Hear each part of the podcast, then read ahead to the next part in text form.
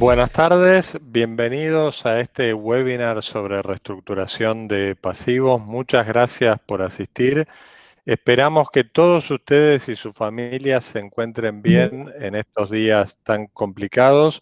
En este webinar vamos a tratar aspectos financieros y legales de la reestructuración de pasivos, que es un tema de palpitante actualidad por la situación de pandemia que atraviesa el mundo y nuestro país, y también, como vamos a ver, por recientes normativas del Banco Central de la Argentina. La primera parte de la exposición va a estar a cargo del invitado especial, que es eh, Daniel Patrón Costas de Infupa. Para Daniel, eh, que aquí está, es economista por la Universidad de Buenos Aires y luego estudió en España, en la Pontificia Universidad de Comillas, eh, un máster en producción, y en la Universidad Politécnica un máster en economía agraria, y se ha desempeñado durante casi treinta años en el sistema bancario, sobre todo en Argentina, primero en Bank of Boston y últimamente durante muchos años en Banco Santander, en el área de banca corporativa y luego en el de banca de inversión, en la que llegó a ser gerente de banca de inversión de Banco Santander en la Argentina. En los últimos años también ha fundado y ha gestionado y dirigido una compañía de agronegocios, así que tiene contacto también con el mundo real de la producción, no solo el financiero, y se ha dedicado al asesoramiento en materia de finanzas corporativas. Y en este último año dos mil veinte se ha integrado como socio a Infupa, que es un conocido asesor en materia de finanzas corporativas, y se está encargando estos últimos tiempos sobre todo de reestructuración de deuda y de eme and a. Pero sin más, los dejo eh, en manos de Daniel para su exposición. Muchas gracias. Buenas tardes, muchas gracias Diego por, por tu invitación. Es un, es un placer y me honra participar de estos ciclos de, de, de charlas del estudio.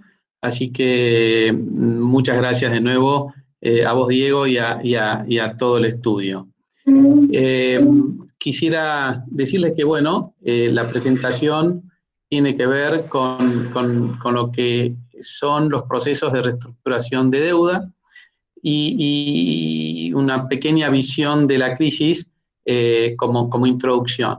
Pero tengo dos caminos aquí este, para, para, para seguir, que es este, estar un rato largo enumerando una gran cantidad de, de cosas que nos están pasando, que estamos viviendo en materia de la crisis, eh, o intentar compartir algunas experiencias eh, y algunas este, convicciones con relación a, a, a estos procesos eh, de, de reestructuración. Eh, aquí, eh, por esto mismo, por la, por la misma razón, yo les diría que no me voy a detener en analizar profundamente de dónde venimos, eh, pero quizás sí señalar algunas, eh, algunos elementos de modo que sirvan como base para lo que sigue en esta charla. Eh, tenemos un pe be i estancado, venimos de, de, un, de, un, de una década de estancamiento, eh, probablemente este año entonces tengamos una caída récord del pe be i.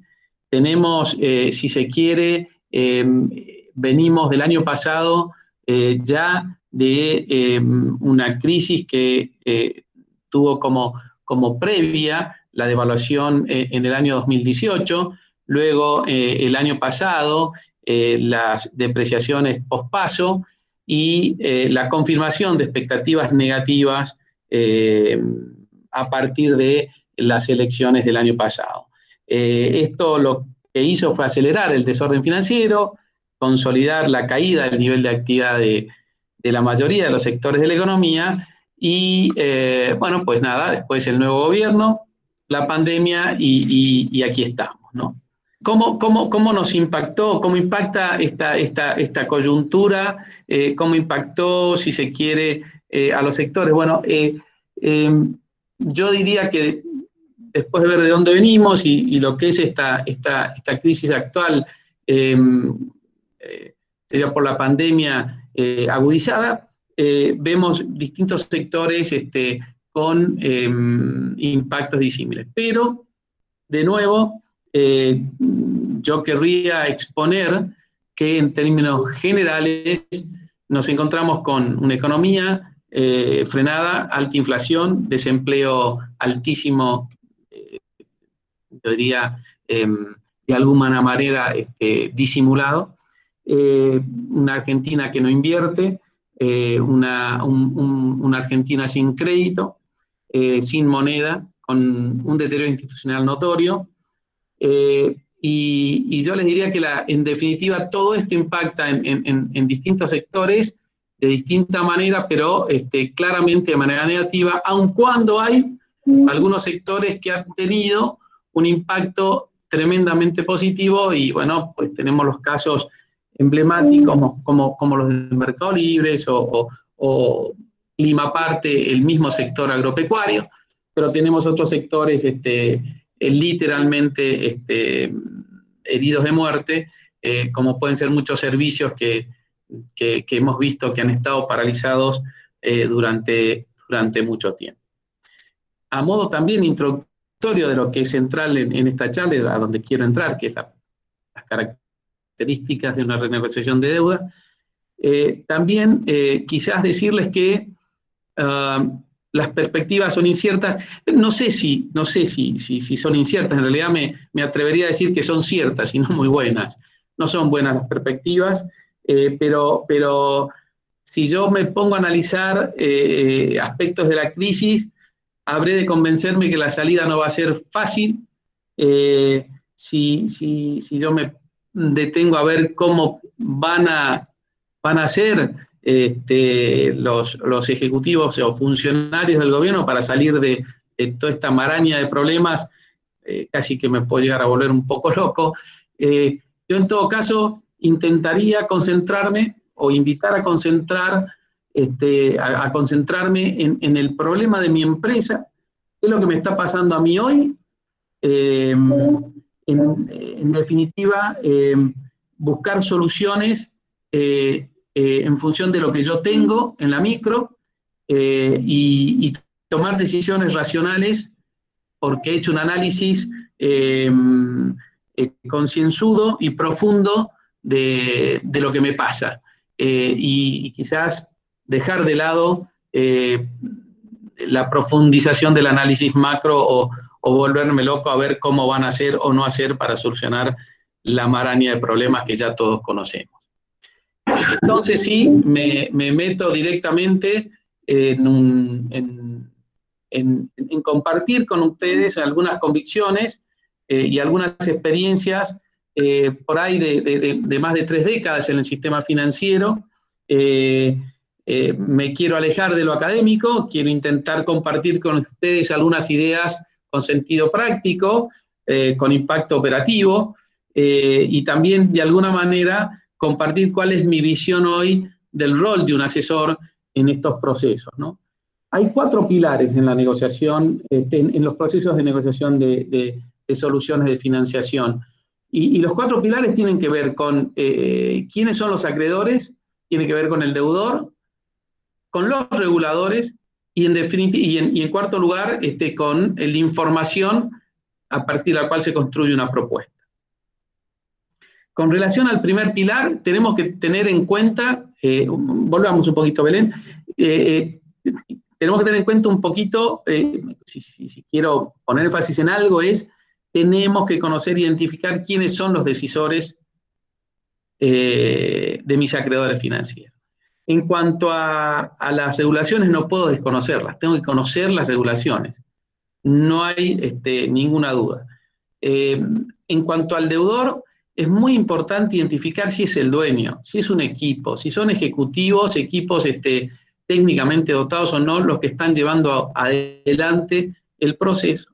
En cuanto a la información, es vital que sea información eh, realista, que sea información veraz, que sea confiable, eh, porque si no, no vamos a poder construir eh, una propuesta razonable. Y es el asesor el que tiene de alguna, de alguna manera la responsabilidad de De, de que esto funcione bien, estas cuatro, estos cuatro pilares, diría yo, estén consolidados y que eh, de alguna manera este, haya cohesión para poder llegar a, a buen puerto. Ahora sí, Belén, gracias. En lo que hace a los acreedores, compartir rápidamente con ustedes algunas ideas que vienen del lado, si se quiere, de, la, de estos más de treinta años en el sistema financiero que me ha tocado vivir de este lado. Y yo decirles que el acreedor financiero, por ahí por obvio, no quiere decir que, que no sea importante repetirlo. Va a buscar afianzar su crédito, va a buscar maximizar su, su recupero, pero también tenemos que tener en cuenta algunos otros aspectos que no son tan obvios. Por ejemplo, ¿cuál es la situación de los ejecutivos en, en esas instituciones eh, a la hora de, de llevar adelante un proceso, proceso? ¿Qué quiero decir? Que, ¿cuál es la situación? Hay políticas internas, hay situaciones de ejecutivos pre, que, que tienen una situación precaria, otros que tienen una situación de, de fortaleza, hay quienes empujan, hay quienes que no. Hay que tenerlo en cuenta. Hay que tener en cuenta las restricciones con las que se mueven los acreedores y sus, y sus, y sus ejecutivos, restricciones regulatorias y re, restricciones de políticas internas. Yo creo que otro aspecto a tener en cuenta es que no tienen en general los acreedores un conocimiento cabal del negocio de mi empresa. Eh, y, y lo digo del lado que, que viví más de treinta años, esto no es, es otra cosa que decir que cuando uno abarca mucho, bueno, pues tampoco es que puede profundizar. Sí es cierto que hay acreedores, acreedores que son especializados en sectores y en negocios, pero en general nos, vas, nos vamos a encontrar con acreedores que eh, van por la superficie o en todo caso no conocen tan bien como nosotros, y ahí está el rol del asesor. El rol de, que, de quien explica, quien traduce, ¿no?, la realidad del negocio, la realidad de la empresa, y puede entonces vehiculizar mejor algunas, este, algunas soluciones. La siguiente, eh, que tiene que ver con los reguladores, eh, yo les diría que vuelta, eh, muy a menudo nos encontramos yendo a buscar soluciones que nunca van a prosperar, que no van a prosperar sencillamente porque no están las regulaciones, no están las normas para ir a, a pedir eso, para ir a pedir esas condiciones. Eh, y, y yo creo que ahí se pierde mucho tiempo y mucha energía. Muchas veces uno va a buscar soluciones que la norma no me lo, no me lo permite, que las regulaciones me lo impiden. Entonces es importante partir en un proceso de negociación eh, con un conocimiento cabal de todas estas eh, normativas. El, el, la tercer, el tercer este, pilar eh, es el deudor, y hablaba de que teníamos que conocer muy bien eh, quién lleva adelante el proceso. Ahora, también es importante entender que la seriedad y el compromiso del deudor se observa a partir de la presentación de una propuesta realista, de una propuesta que expresa el conocimiento en general de, de, de los intereses de, de todos y que y que contempla restricciones de todas las partes. En todo caso, es de vuelta el, el, el asesor quien tiene que interpretar muy bien la, la, la realidad del deudor eh, y tiene que de alguna manera coordinar eh, eh, toda, toda esa, esa gama de, de, de, de datos y de información y de realidades eh, para, para poder buscar y construir eh, alternativas y solicitudes que de la, del lado de la contraparte puedan ser viables. Eh, dicho de otra manera, el, el deudor que se presenta con una alternativa que, que, que no es viable, pues pierde toda, toda credibilidad. Y cuando digo viable, no estoy diciendo una buena o mala para el acreedor, estoy diciendo viable. Puede ser una propuesta que es un horror en términos prácticos para el acreedor, pero que es la, es la que es viable. ¿Sí? Y, que, y, y que es la que, en definitiva, la que va a ser posible ser cumplida. Eh, cuando se presenta un acreedor con propuestas inviables que no se van a cumplir nunca o que son, bueno, pues pierde credibilidad, y para el acreedor es, es peor que irle con, con una realidad este, dura, ¿no? Y la, y, y la cuarta, yo diría, la cuarta, el, cuarto, el cuarto pilar, para ir lo más rápido posible este, dentro de este esquema de un poco práctico de cómo veo yo los procesos de reestructuración, tiene que ver con la información. En definitiva, la información, si no es confiable, si no es una información que esté disponible en los tiempos que necesitamos, una información que nos permita construir una propuesta razonable, una propuesta que contemple las posibilidades concretas de quien nos la tiene que, eh, a, con, con, con, con quien nos tiene que acompañar, el acreedor. Una, una información que en definitiva eh, eh, exprese la capacidad real eh, de, de, de poder eh, hacer frente a las obligaciones por parte del deudor. Y esta información, este, de nuevo, creo que tiene que ser este, elaborada, tiene que ser, eh, yo diría, muy, pero muy trabajada conjuntamente con el deudor este, eh, del lado del, del, del, del asesor, ¿no? Entonces, este, estos cuatro pilares, y, y, y con esto, si quieren, voy, voy, voy, dando, voy, voy cerrando un poquito estos minutos. Eh, estos cuatro pilares, eh, entiendo yo, eh, son... Eh, los que hay que tener en cuenta eh, para que eh, una renegociación tenga posibilidades de éxito. Quien no contemple al acreedor con todo lo que dijimos, quien no entienda bien eh, al deudor y su real posibilidad de, de llevar adelante un caso, eh, quien desconozca las normas o regulaciones, eh, o quien cuente con información que, que no es real o no es este, eh, veraz, o en todo caso, eh, quien no, no, no, no pueda tener información disponible, eh, pues eh, lo, que, lo, que, lo que va a suceder es que no, no alcance una, una, una negociación o una, en definitiva, una, una estructura y una solución financiera este, eh, adecuada. Eh, yo creo que es importante tener en cuenta que el... el el conocimiento en general de, las, de los actores eh, hace a la, a la habilidad, viabilidad concreta de llegar a buen puerto. Eh, si querés pasemos, este, eh, Belén, y, y, y vamos un poco a, a, a decir que, eh, si quieres pasar, la próxima, la experiencia... Eh, titulizamos esto con, con la experiencia, ¿no? Y cómo hacer o cómo lograr que eh, estos procesos de, de reestructuración que tienen estos actores eh, puedan llegar a buen puerto. Eh, bueno, solo será posible si tenemos equipos técnicos eh, eh, capacitados, si hay una visión del mercado y de la, y de la, y de la, de la normativa y la, y la legislación eh, muy bien conocida. Eh, si no tenemos, yo diría, capacidad de ejecución. Eh, no solo esto de yo te voy a decir qué es lo que hay que hacer o lo, qué es lo que debería hacerse, cómo hay, sino acompañar con la ejecución. Y esto también tiene que ver cuando a veces del lado de los acreedores se plantan y dicen, bueno, esto, la única solución es esta, y no hacen más nada, como por el lado del deudor, eh, con, a, a, a veces con propuestas voluntaristas, otras veces con propuestas realistas, pero sin capacidad de ejecución, pues tampoco se llega a buen término.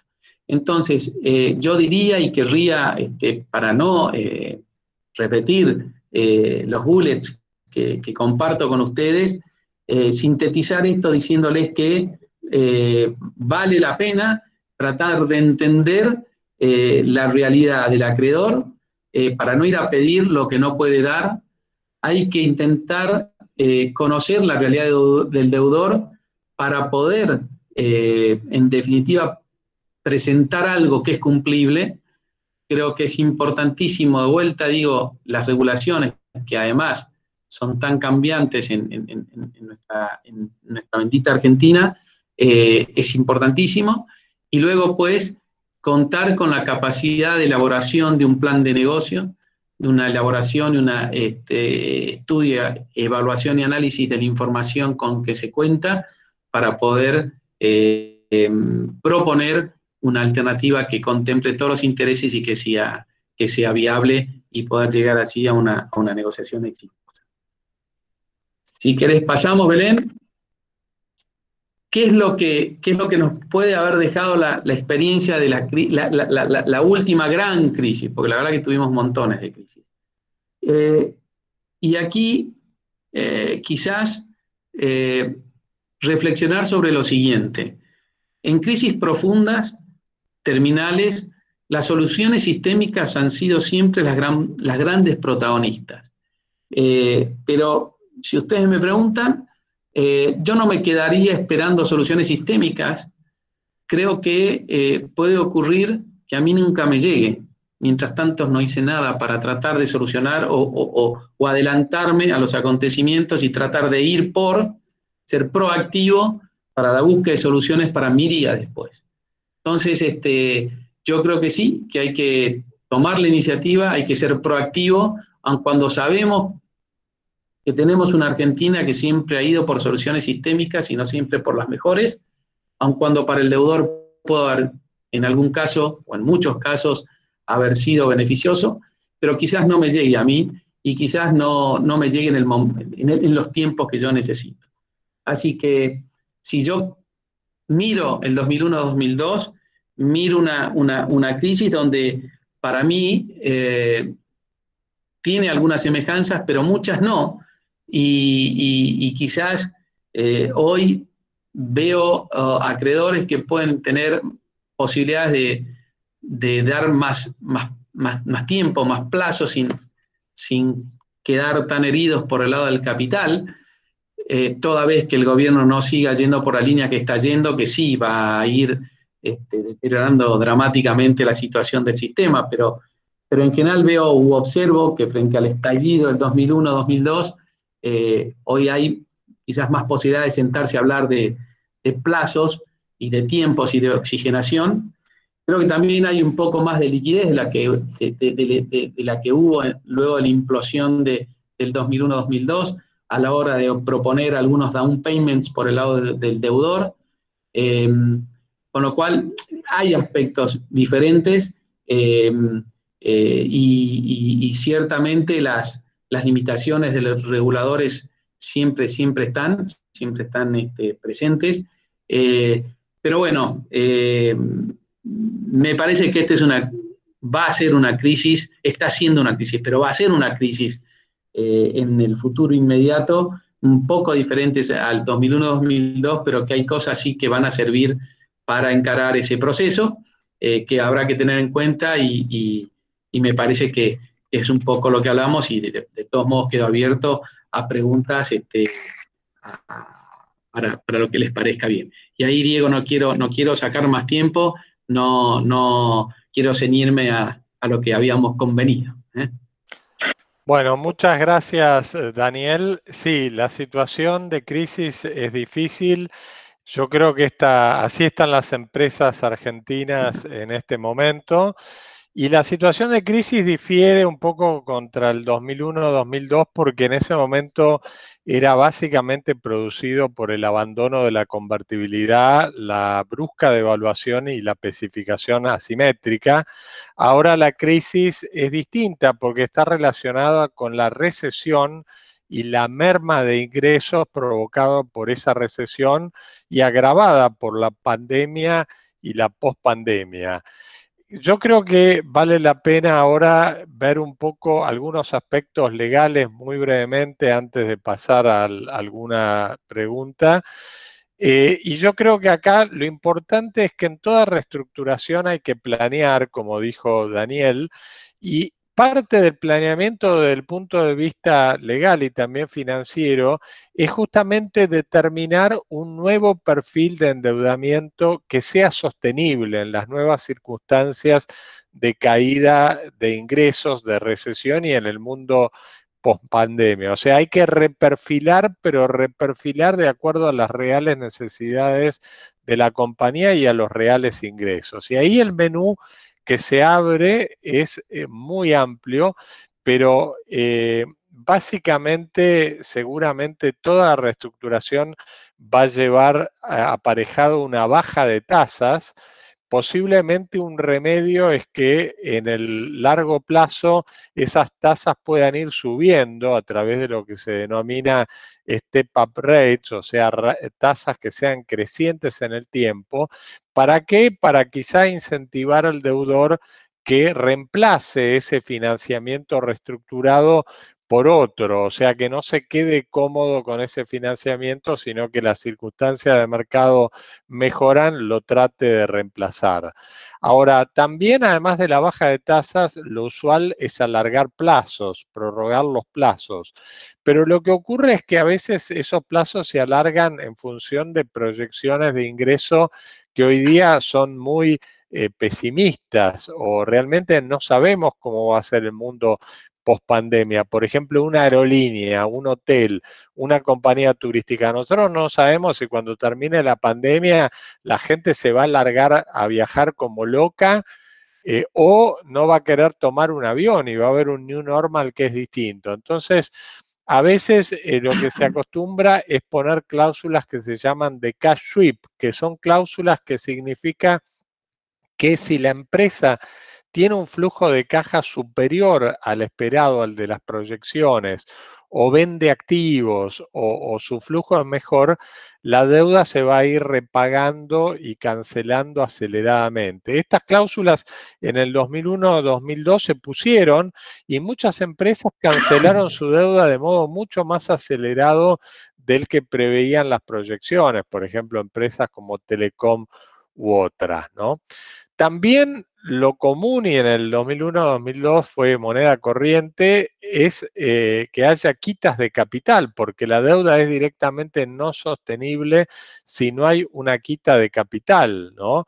Eh, obviamente a veces eh, se, se puede discutir qué pasa si hay un incumplimiento de esta deuda reestructurada, si puede renacer parte del capital eh, que, se, que se quitó o se eliminó. Son temas obviamente complejos.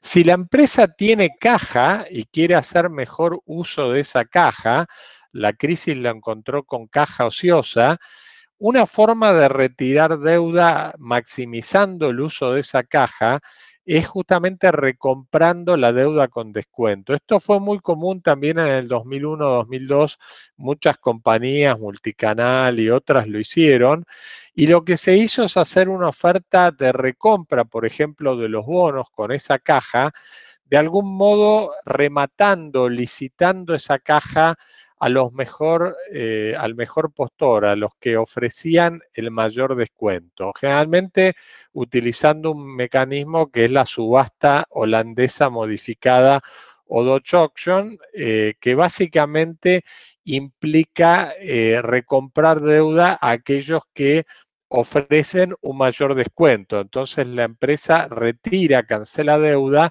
maximizando el uso de esa caja. En los casos en que obviamente la situación es más crítica, es común también capitalizar deuda a través de un canje por acciones de la compañía o en otros instrumentos que sean convertibles en acciones, como las obligaciones negociables convertibles, o que sean acciones con cierta prioridad de pago, incluso con un dividendo fijo, como son las preferidas. Hace poco se hizo una reestructuración en la que nosotros participamos, en que todo un bono se convirtió en acciones preferibles. Ese, acciones preferidas es el caso de T G L T.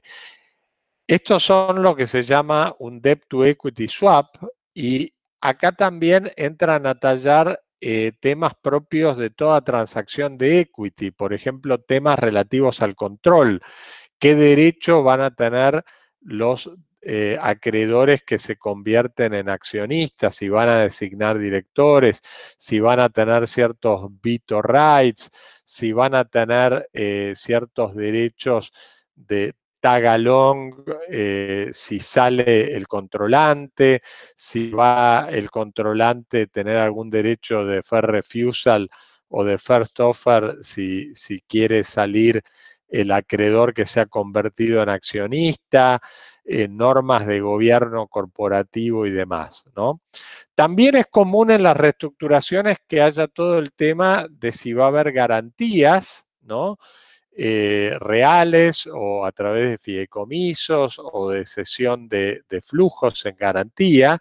Esto detona obviamente todo el tema del análisis de la posterior y eventual ineficacia de esas garantías si la empresa a la larga quiebra, y detona todos los temas de eh, negociación entre acreedores con distinto privilegio o distinta garantía, los llamados temas intercreditor, ¿no?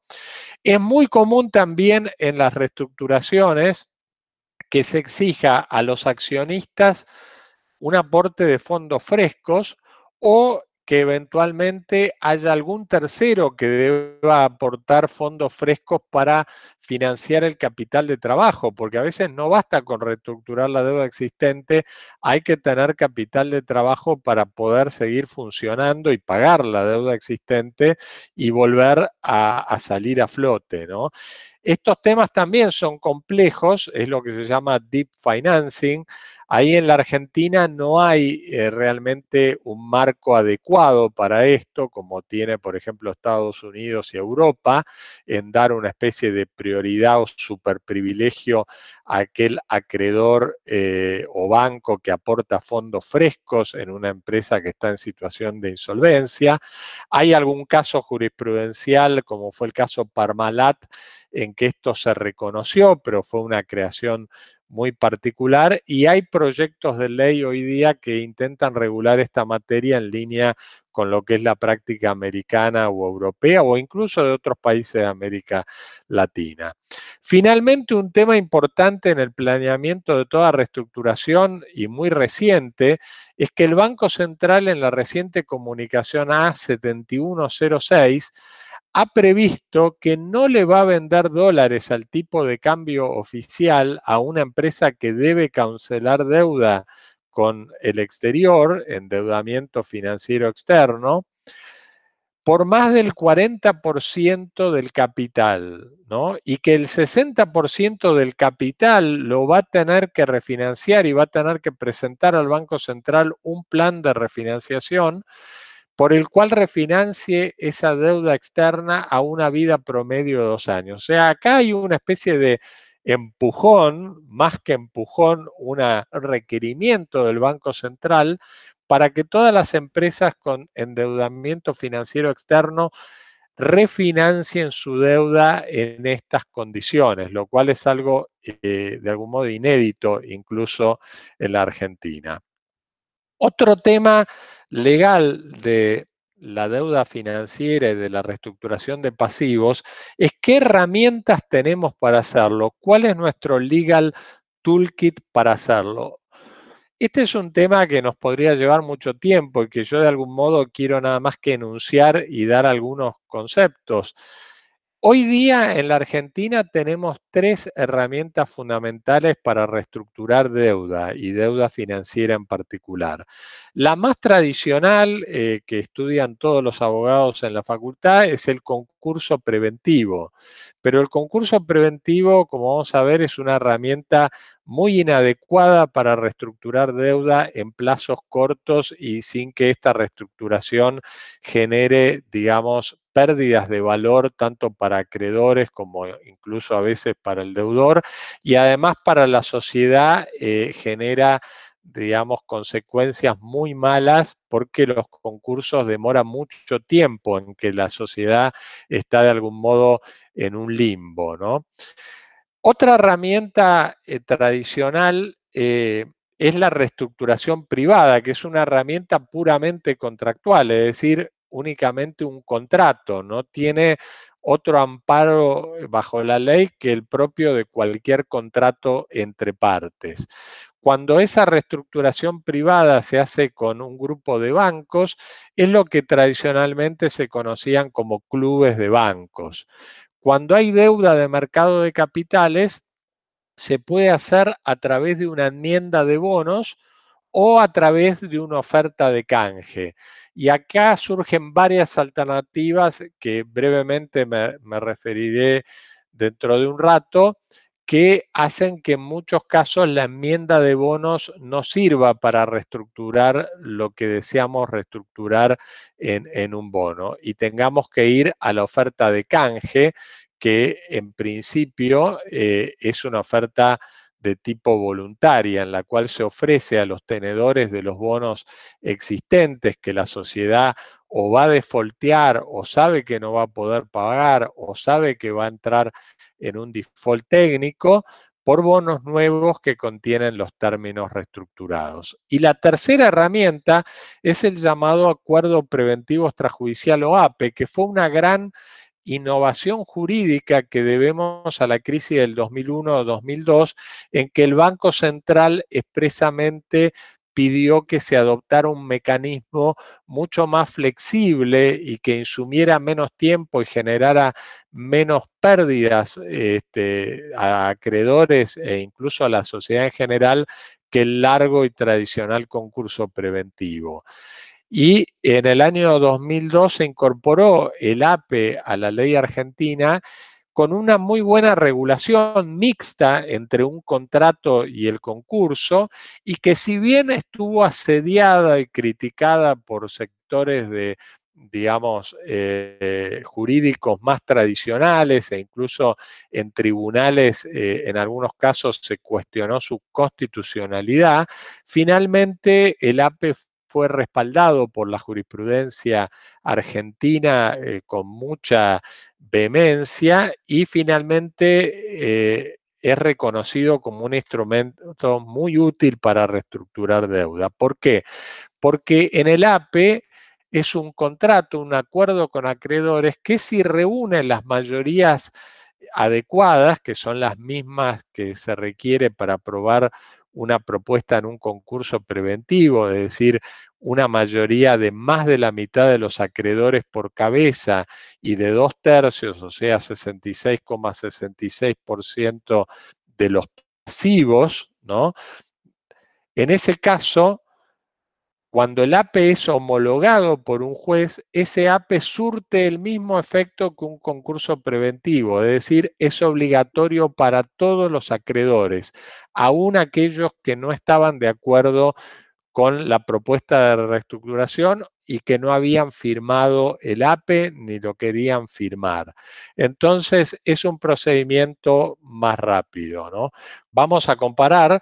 Pero antes quiero decirle algo relativo a las cláusulas de acción colectiva, que es un tema que está también muy en boga. Yo les dije que eh, en el caso de una reestructuración privada, a través de una modificación de los términos de los bonos o de una enmienda, no se podía modificar muchas veces todo lo que queríamos modificar en una reestructuración. ¿Por qué?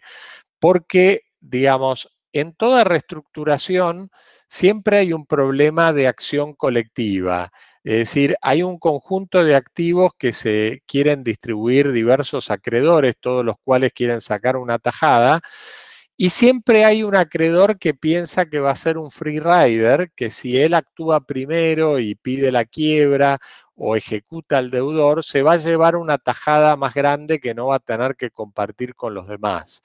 Y la verdad que todo el derecho eh, concursal y toda la práctica de la reestructuración lo que quiere es justamente dividir la torta entre todos los acreedores y no que uno se lleve una tajada mayor. Y además lo que se quiere es que todos actúan coordinadamente, porque si los acreedores actúan cada uno eh, queriendo sacar una tajada y descoordinadamente, quizás empuja a la empresa a la quiebra y a la liquidación y se destruye valor, porque una empresa que hubiera generado flujos para pagar a todos los acreedores, su valor de liquidación es mucho menor. Entonces se han impuesto en el mundo, sobre todo en deuda soberana y también en deuda privada, en los casos de bonos, las cláusulas de acción colectiva, que permiten que cuando una mayoría está de acuerdo en reestructurar un bono de determinada manera, pueda obligar a una minoría disidente de holdouts. Esto antes en Argentina no estaba permitido, porque antes del año dos mil dieciocho la Ley de Obligaciones Negociables, para modificar los términos fundamentales de un empréstito, de una emisión de bonos, como eran el monto, la tasa de interés, la moneda de pago, el vencimiento, las condiciones de amortización, requería unanimidad. Pero ahora la ley de obligaciones negociables permite que cuando así se prevea en el bono, en la obligación negociable, por las mayorías allí previstas en los términos del bono, se pueden modificar todos estos términos, con lo cual en un bono que tenga C A Cs, que tenga cláusula de acción colectiva, y hay muchos bonos en el mercado que no las tienen, algunos sí las tienen, cada vez más, sobre todo las emisiones locales, sí tiene cláusula de acción colectiva, sin necesidad de ir a un concurso y sin necesidad de ir a un A P E,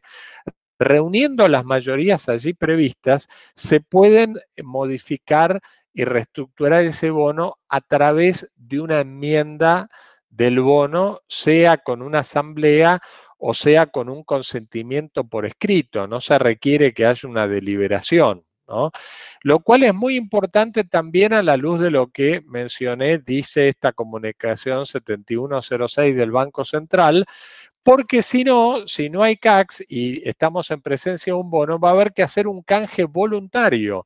O sea que no le podemos canjear el bono por un bono reestructurado sin la voluntad del tenedor, salvo que vayamos a una A P E o que vayamos a un concurso preventivo. Entonces, si el Banco Central exige que reestructuremos el sesenta por ciento de la deuda, supónganse de un bono a dos años de vida promedio y ese bono no tiene C A Cs, vamos a depender de la aceptación voluntaria de un sesenta por ciento de los tenedores. Y es más, vamos a tener que plantear la reestructuración de modo tal que logremos lo que pide el Banco Central con una condición mínima de canje del sesenta por ciento. En cambio, si tenemos C A Cs, vamos a poder imponer al cien por ciento de los tenedores un sesenta cuarenta como pide el Banco Central. Brevemente, yo les dije algo, pero no quiero extenderme mucho. El A P E, el concurso preventivo y la reestructuración privada tienen diferencias fundamentales que hay que evaluar. Como dije antes, los plazos del concurso preventivo son eternos, son un año o dos años, incluso hay una ley que ya tiene media sanción de Cámara de Diputados que va a prorrogar estos plazos en los concursos preventivos, con lo cual la empresa se encuentra en una especie de compás de estela durante mucho tiempo. Además, en el concurso preventivo hay costos, hay tasa de justicia, hay honorarios del síndico, honorarios de los abogados del síndico y demás. El concurso además tiene mala imagen, una empresa que se concursó No, no tiene buena imagen. En cambio, una empresa que reestructuró a través de una reestructuración privada, consensual, o incluso a través de una A P E, esto tiene mucho mejor imagen. Además, en el concurso preventivo vamos a tener que incluir todos los acreedores de la compañía. No vamos a poder incluir solo los acreedores financieros, lo que sí podemos hacer en una A P E o en una reestructuración privada. La gran desventaja de la reestructuración privada es que, digamos, salvo con respecto a los bonos que tienen C A Cs, pero con respecto a los demás acreedores o los bonos que no tienen C A Cs, aquellos disidentes, aquellos holdouts, no los vamos a poder obligar o arrastrar a aceptar el acuerdo de reestructuración, ¿no? Lo que sí vamos a lograr en el concurso preventivo o en el A P E. Y también otro problema de la reestructuración privada es que aquellos que hagan pedido de quiebra o hagan juicios, vamos a tener que lidiar con ellos y pagarles, ¿no? En cambio, en el concurso preventivo, en el A P E, vamos a poder parar esos pedidos de quiebra o esos juicios de contenido patrimonial o embargos. También el concurso, hay que saberlo, tiene restricciones sobre la empresa. ¿Eh? La empresa no va a poder hacer actos que excedan de su giro ordinario ni otorgar garantías sin la aprobación del juez. Y además sus administradores van a tener restringidos los viajes al exterior. Eh, por más de cuarenta días van a tener que pedir autorización al, al juzgado. Y además, en el caso de que el concurso preventivo fracase y pasado el procedimiento de salvataje o calm down, uno va directo a la quiebra. En cambio, si, si uno hace una reestructuración privada, luego puede intentar un A P E, Si uno puede, intenta un A P E pero no lo presenta, siempre puede presentarse en concurso preventivo. Ahora, si uno intentó un A P E y lo presentó y luego lo desiste o el A P E es rechazado o el A P E es anulado, ahí la jurisprudencia discute si ahí puede uno ir al concurso preventivo o no. En el caso T G N se dijo que no, cuando había pedidos de quiebra pendientes, pero es un tema muy discutido. Yo pienso que no debería eh, prohibirse la posibilidad de ir a un concurso preventivo. Es decir, tenemos un toolkit muy mixto entre el A P E, el concurso, la reestructuración privada. Para ver qué vamos a usar tenemos que ver las mayorías que tenemos, los tiempos que tenemos, cómo están compuestos los pasivos.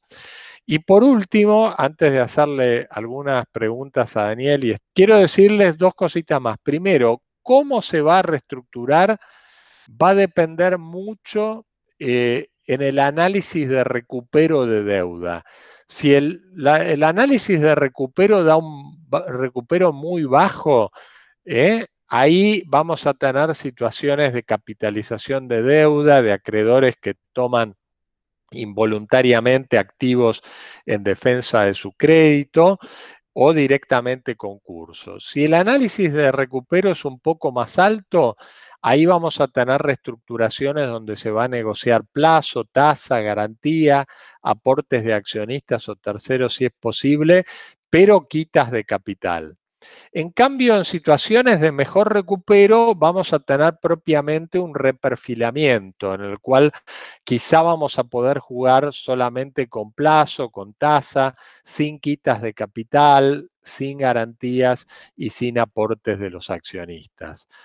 Para finalizar, eh, quiero decirles dos palabras eh, de un poco cómo, qué cosas se vienen y qué cosas estamos viendo también desde el punto de vista legal.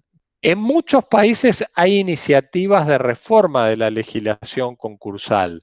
Incluso en la Argentina hay un par de proyectos de ley, uno de conciliación concursal, otro de un procedimiento de reestructuración empresaria simplificada que presentaron algunos diputados de Juntos por el Cambio. La tendencia mundial y la de algunos de estos proyectos que se está imponiendo en el mundo es desjudicializar y privatizar y contractualizar las soluciones para la insolvencia. La verdad que el mundo se ha dado cuenta que los procedimientos que se desarrollan como el concurso preventivo, incluso la quiebra, eh, totalmente en los estrados judiciales destruyen mucho valor, consumen mucho tiempo y no permiten una adecuada composición privada de los intereses de acreedores y deudores. Es mejor que acreedores y, y deudores compongan privadamente sus intereses con un marco de protección para evitar justamente la estampida de algunos acreedores buscando la quiebra o los embargos o los juicios ejecutivos, pero dejar que el mercado solucione mejor entre bancos o acreedores y deudores, porque, digamos, primero los tribunales no están preparados para una avalancha de concurso. Los tribunales de la capital, si hubiera cincuenta, cien concursos de golpe, los concursos demorarían muchísimos años, ¿no? O sea, el sistema del concurso preventivo no está preparado para las crisis de insolvencia sistémica. Por eso en la Argentina en su momento incluso adoptamos el A P E. Están preparados para insolvencias puntuales, pero no para una avalancha. Para eso, en Europa, en Asia, en Colombia, Perú, eh, en muchos países del mundo, Singapur, Hong Kong, etcétera, se han dictado leyes justamente para desjudicializar más y privatizar más eh, la solución de las situaciones de insolvencia. En Argentina lo único que avanzó es esta eh, ley que muy probablemente sea sancionada en breve, tiene media sanción de diputados, pero que es una ley que lo único que hace es prorrogar y suspender ciertos plazos. Esta ley de sostenimiento de la actividad económica en el marco de la emergencia sanitaria, lo único que hace es, eh, de algún modo, frenar hasta el treinta y uno de marzo los pedidos de quiebra, prorrogar ciertos plazos de los concursos y también frenar a la subasta de bienes y la ejecución de garantías para empresas que están en situación de concurso o de A P E, pero no avanza hacia una mejora más integral como están haciendo otros países y como están haciendo algunos proyectos de ley en la Argentina para desjudicializar más y reforzar la composición privada y contractual de intereses entre acreedores y deudores. Eh, quería hacerle un par de preguntas a, a Daniel, y obviamente si él me quiere hacer alguna. Eh, yo te quería preguntar, Daniel, vos explicaste los pilares de una reestructuración exitosa. ¿Qué factores te parece que ahora pueden atentar contra estos pilares? Y si te parece eh, que, un poco, un poco lo dijiste, que si se van a repetir un poco los patrones de conducta en materia de quitas y, y en materia de cómo se reestructuró en la última crisis eh, financiera del dos mil uno y del dos mil dos. Mira, Diego, a ver, con relación a lo primero, eh, yo creo que, que una de las cosas que normalmente suele suceder, que pone mucho ruido a los procesos de renegociación, renegociación y, y en todo caso eh, atentan contra estos pilares, eh, son eh, esos contextos en los cuales uno tiene que decidir.